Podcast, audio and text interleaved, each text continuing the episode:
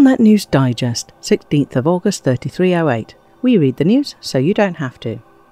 In this week's news, the Alliance is the first superpower to admit the scale of their losses.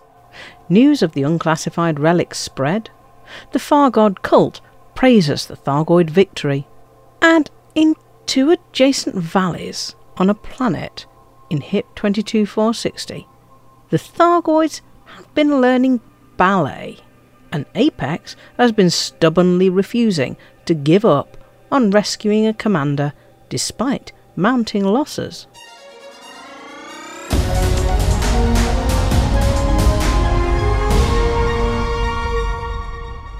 With the failure of Salvation's plans in HIP 22460, and with a renewed interest in Guardian relics, and particularly how they can be changed into unclassified relics when charged up using a Thargoid device, some commanders are calling for the revival of Aegis to provide a superpower wide, coordinated scientific and military approach to investigating Thargoids and their technology, and to addressing the threats and challenges of coexisting with Thargoids. The remnants of Aegis, which was formally disbanded earlier this year, remains active as a small but fervent community far from the bubble in the PMD 2009-48 system, home of the Orion Nebula Tourist Center and close to the site of the Proteus and the Guardian Thargoid battlefield in Trapezium Sector YU-X C1-2. In fact, Aegis Research now runs the tourist centre and a number of hotels in the system, so if you visit, expect to be regaled with stories about how much better things were before Admiral Tanner was arrested and Professor Tesreau forced to resign, and how we shouldn't trust salvation. Professor Palin, and Ram Tah, who has worked closely with Professor Tesreau in the past, have both been calling for samples of the new green-coloured unclassified relics, which were first discovered by Commander Krallone. Commanders supporting the reinstatement of Aegis are reported to be also taking samples of these new relics to the Aegis megaship Archimedes, which has remained in PMD 2009-48 since commanders chose to back Salvation instead of Aegis in July last year. With the Thargoids posing a significantly greater threat than they did before the Proteus wave was fired, research into the unclassified relics, which are believed to have some connection to the Thargoids' new powers, is likely to prove critical to our understanding of what has happened and may eventually prove crucial to our survival. Whether Professor Palin, Ram Tah, or Aegis Research will be able to make the breakthrough remains to be seen.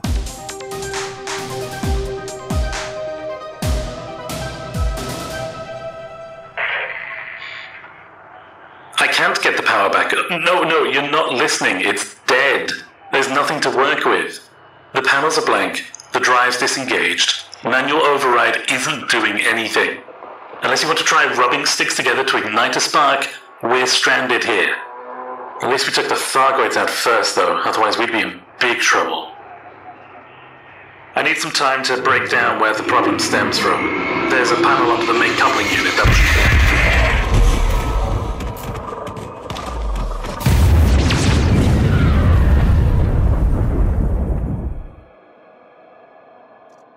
The Alliance has admitted the scale of its losses in HIP 22460 and has pledged to hand over even more control to Sirius as it scrambles to create an effective navy to combat the new Thargoid menace. The Alliance, Empire, and Federation could be accused of a lack of vision and contingency planning when they chose to put all their resources behind Salvation's plan to wipe out the Thargoids.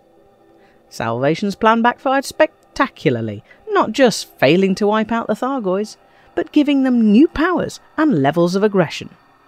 Should the Thargoids choose to take back the Pleiades, the California Nebula, the Witchhead Nebula, the Coalsack Nebula, and Dart region, there's very little that the Alliance, their defence partner Sirius Corporation, or for that matter, the Empire and Federation could do to stop them.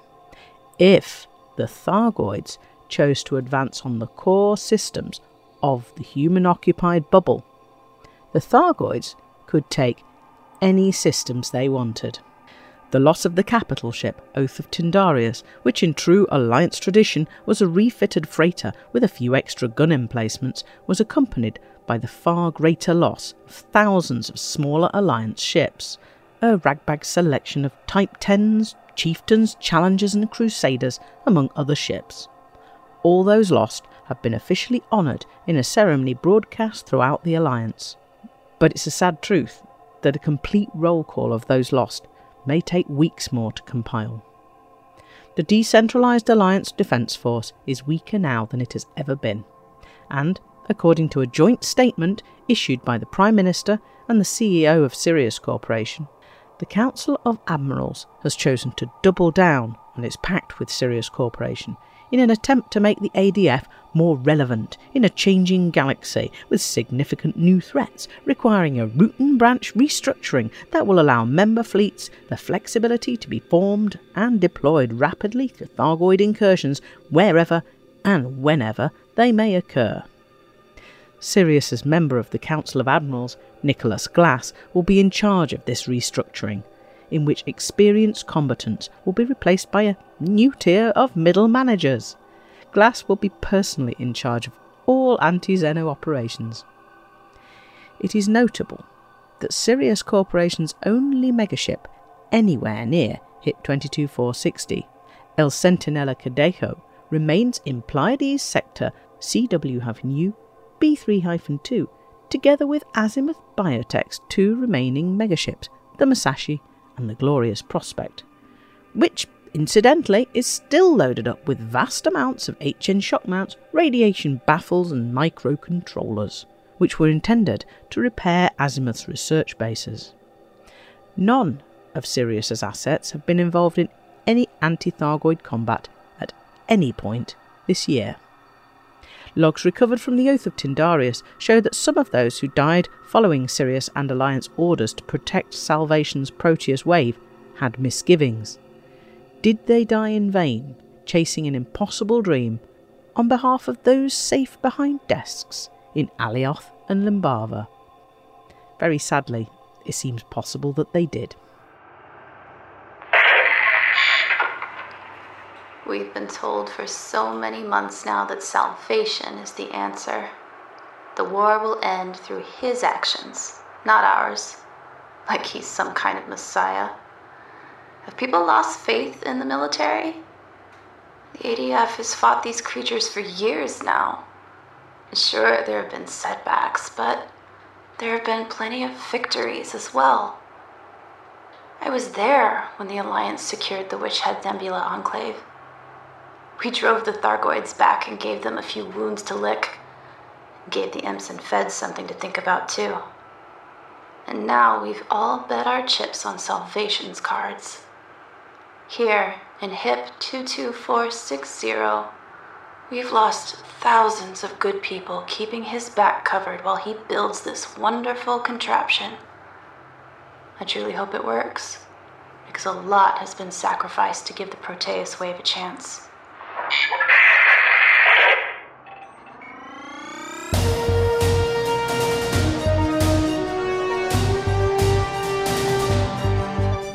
The Galactic Interfaith Commune has backed the extremists of the Thargoid cult who are openly celebrating the victory of the Thargoids in HIP 22460 amid widespread outrage from the galactic community. Little is known about the leader of the Thargoid extremists other than that she speaks with an imperial accent. But the first apostle of the true chapters delivered a proclamation that people of the Thargoid religion rejoice in the defeat of those who tried to desecrate the Thargoids, which they believe are the dark angels of their far god deity. She said that the far god is closer than ever and will soon manifest itself. Some have speculated that the first apostle may be Azimuth Biochemical's test subject D2, who may have a psychic connection to the Thargoids and that the Thargoid may be a Thargoid hive ship. Despite some calls for the alien-loving traitors to be arrested, in systems where freedom of religious expression is protected, the Thargoid cult has experienced large numbers of new recruits, mainly among those who believe a Thargoid victory is now inevitable, and that further resistance will only prolong the agony. For these novices, humanity's extinction is to be embraced. Despite their inflammatory comments, the Thargoid cult is not believed to have any connection with the Thargoids and cannot be considered to be allies, spies, or insiders. Dr. Jamila Griffin of the Galactic Interfaith Commune welcomed the first apostle's remarks, suggesting that the evolution of the Thargoid cult into a more structured society could be beneficial. The Thargoid religion is law abiding and only organises where it's permitted to by law. It seems likely that we'll hear more from the first apostle of the true chapters in the coming months.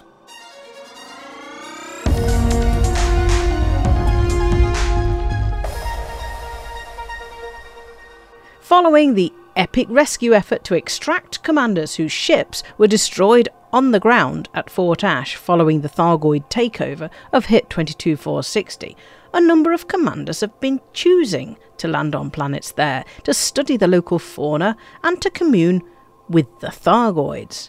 It's a bit like communing with great white sharks. If you respect the Thargoids, you should come to no harm. In one valley, we had Commander Alec Turner teaching the Thargoids ballet moves as they danced to the Royal Xenophonic Orchestra, playing Tharkovsky's Swan Lake.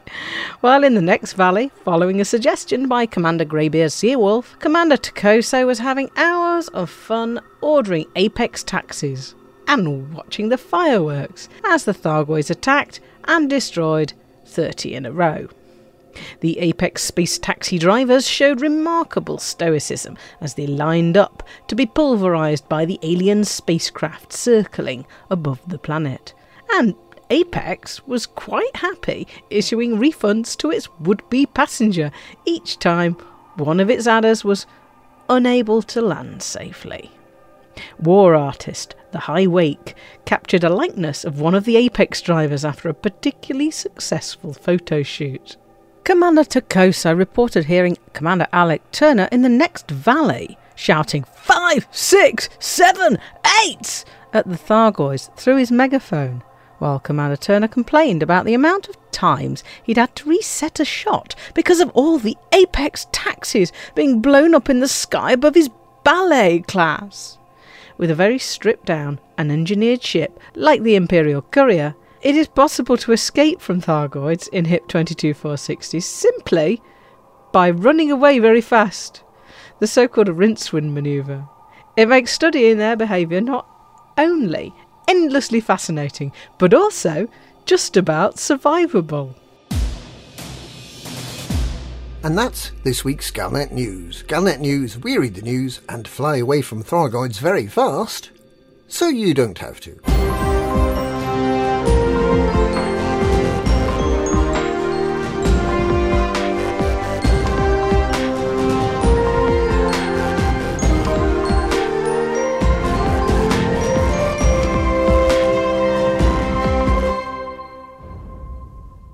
My Romeo rodeo, a Thargoid from the 460. Wanna watch you mine? Better get in line. Five, six, seven, eight.